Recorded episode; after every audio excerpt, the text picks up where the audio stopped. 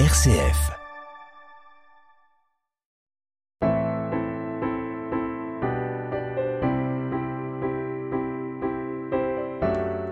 Et on poursuit cette semaine notre cycle d'émissions dédiées aux questions euh, que se posent les auditeurs. Questions existentielles, difficultés familiales, doutes, interrogations. Le Père Jean-François Noël, prêtre du diocèse d'Exéar, les psychanalystes, répond à, à vos questions tout de suite dans cette émission. Psy Espi avec le Père Jean-François Noël, Dialogue RCF. Bonjour Père Jean-François. Bonjour Sophie. Alors merci hein, d'être avec nous aujourd'hui pour euh, encore une fois cette semaine répondre aux questions de nos auditeurs, euh, des questions très variées entre situations euh, personnelles et questions sur la foi.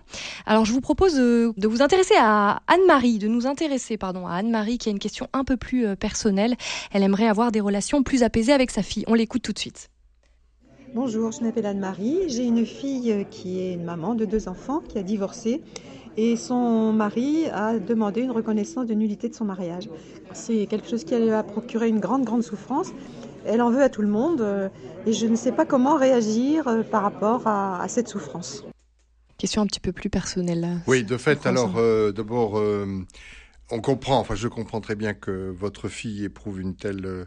Euh, un tel désaveu, voilà, en fait, par la demande de nullité de, de son ex-mari, elle le vit comme un désaveu, donc quelque chose qui la touche sur le plan intime, donc narcissique, et donc ses, ses souffrances narcissiques, et c'est au bon sens du terme, un narcissique, c'est pas quelqu'un qui se qui se préoccupe de son propre ego, c'est quelqu'un qui souffre à l'intérieur et qui voit son identité, j'allais dire, euh, atteinte. Donc, euh, moi, la première réponse qui me vient, c'est que vous ne pouvez plus être, euh, comme elle est maman elle-même, vous pouvez plus être seulement la mère de l'enfant qu'elle était. Je ne sais pas si c'est ça qui vous tente, mais il faut vous trouver une, euh, posture plus d'adulte, euh, de maman à maman, pour que votre fille non pas... Parce que souvent la tentation, quand ce serait de vouloir consoler votre fille, mais entre-temps devenue adulte, comme vous l'aviez, je caricature évidemment, comme vous l'aviez consolée quand elle était enfant. Ça, c'est, ça, c'est, c'est pour le, votre fille, c'est grand danger. C'est-à-dire qu'elle elle a l'impression de régresser complètement et de renier tout ce qu'elle a vécu comme, bah, comme maman elle-même, et puis, enfin, comme épouse d'abord, et puis ensuite comme maman. Donc, la, la tentation un peu de, de, de, de consolation maternelle peut être éprouvée comme, une, comme un danger pour, pour sa fille, pour votre fille.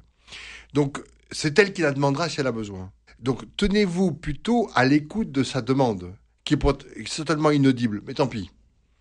Euh, plus vous serez frustré dans la manière dont vous voudriez la consoler, plus vous serez à la hauteur de sa demande, qui peut-être ne viendra pas comme ça. Mais vous savez pas, donc euh, euh, silence, présence, c'est tout. Le, minimum parce que tout peut faire mal. Tout peut faire mal. Et souvent, les, je veux dire, les mamans voudraient consoler comme elles l'ont fait quand on avait euh, un bobo ou une, une trahison à l'école. Mais c'est fini ça. Entre temps, elle est devenue maman elle-même. Donc, euh, et elle peut vivre cette consolation comme une douleur régressive. Et donc, elle a l'impression de chuter et donc d'être d'être reniée dans ce qu'elle a vécu. Maman, je suis plus une enfant, je suis plus ton enfant. Je sais pas si elle dit ça, mais je pense qu'elle peut dire ça parce qu'elle a besoin d'être entendue justement puisque son mari est en train de la désavouer, être entendue comme une femme, comme une épouse et comme une femme et comme une maman et que donc on peut pas lui enlever en plus, on ne peut pas la, la faire régresser. Voilà pour Anne-Marie. Alors on passe maintenant à Clément euh, euh, qui a une, une question qui vous concerne peut-être plus particulièrement. Bonjour mon père. Est-ce que la psychologie permet de se rapprocher ou plutôt de s'éloigner de la foi? J'entends une crainte dans votre question, euh, Clément. Euh, euh, c'est sûr que il y a eu des psychologues. Maintenant, je crois que c'est un peu quand même ça a évolué, qui pouvaient de fait avoir une position extrêmement opposée, voire critique de la foi.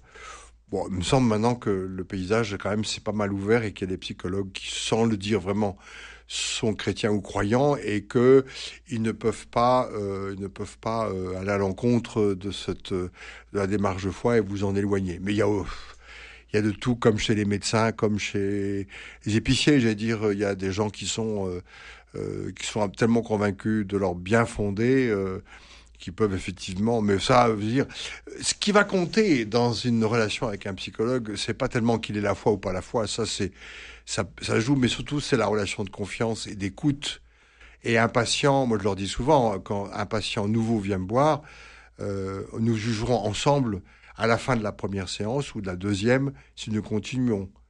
Parce que c'est pas tant, bien sûr, qu'il sait que je suis prêtre et donc respectueux de sa foi. Même si, comme je l'ai dit dans une émission précédente, parfois il faut prendre le risque d'interroger cette fameuse foi. Mais, mais par contre, c'est la relation d'écoute profonde.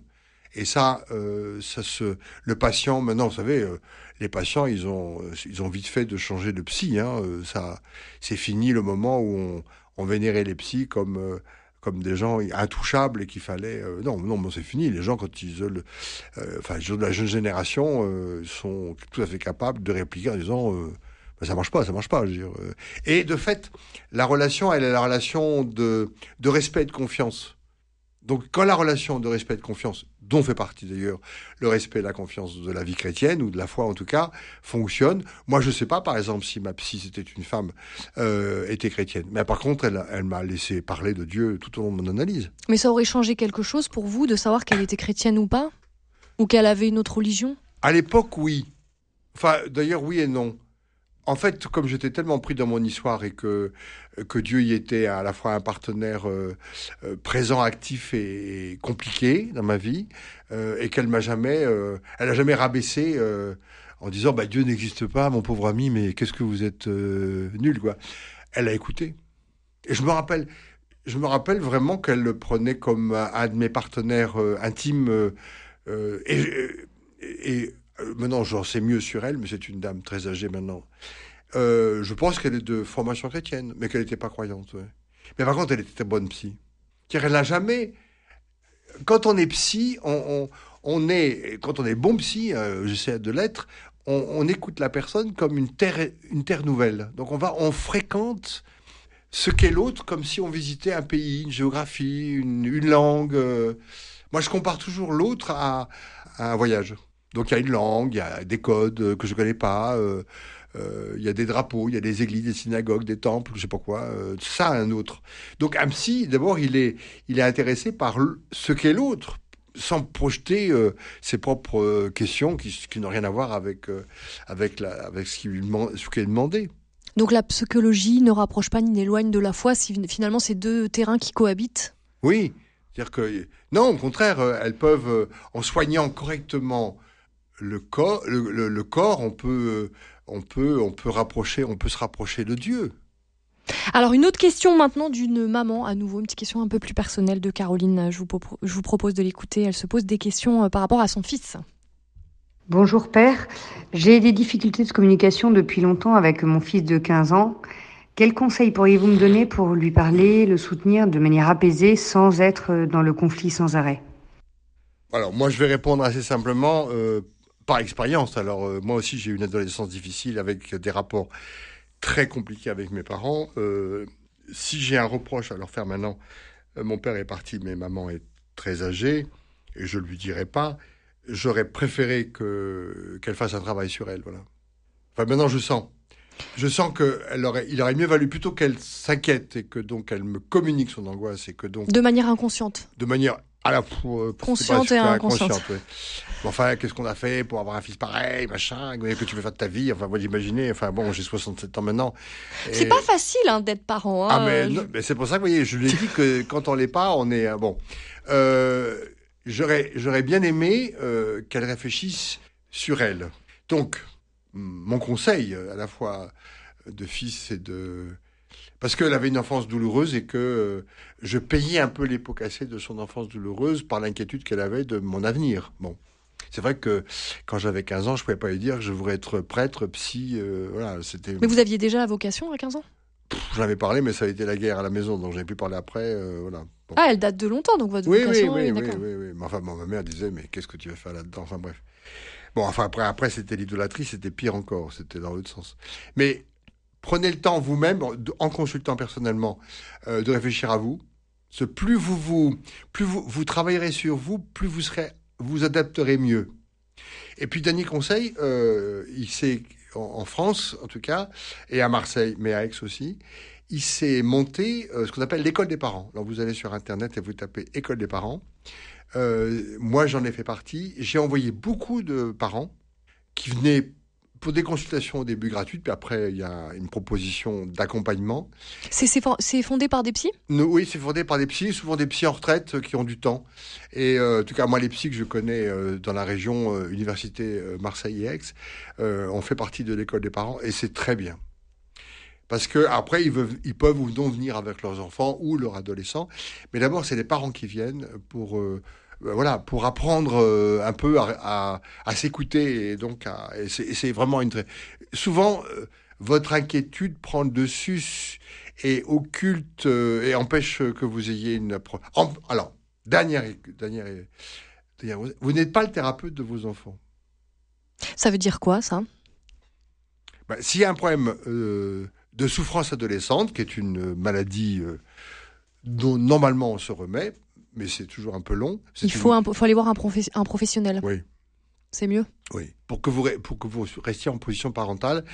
Parce que l'adolescent est quand même assez typiquement, euh, entre guillemets, manipulateur. C'est-à-dire qu'il va vous pousser à l'extrême et vous obliger à la fois d'être, euh, je sais pas quoi, moi, euh, son psy, son papa, sa maman. Il faut rester son père et sa mère et que d'autres prennent le relais. Des tiers extérieurs pour peut-être retrouver après le chemin de la communication. C'est ça? Oui, vous dites ça avec un grand sourire. Ou de la communion. Oui, c'est, c'est, bah, je, je, ne pouvais pas vous prendre ce mot en tant que prêtre, donc je vous le laisse. Il vous appartient tout autant, euh, Sophie. Merci beaucoup, euh, Père Jean-François Noël, pour votre éclairage. Alors, je rappelle hein, que vous êtes prêtre du diocèse d'Aix et Arles et également euh, psychanalyste. Vous pouvez retrouver toutes les émissions Psy et en réécoute sur rcf.fr ainsi que sur toutes les plateformes de podcast. Et la semaine prochaine, on poursuit nos échanges avec les auditeurs. Vous pouvez envoyer toutes vos questions, vos réactions à l'adresse dialoguercf.rcf.fr. On se retrouve mercredi à 11h. Bonne semaine sur RCF.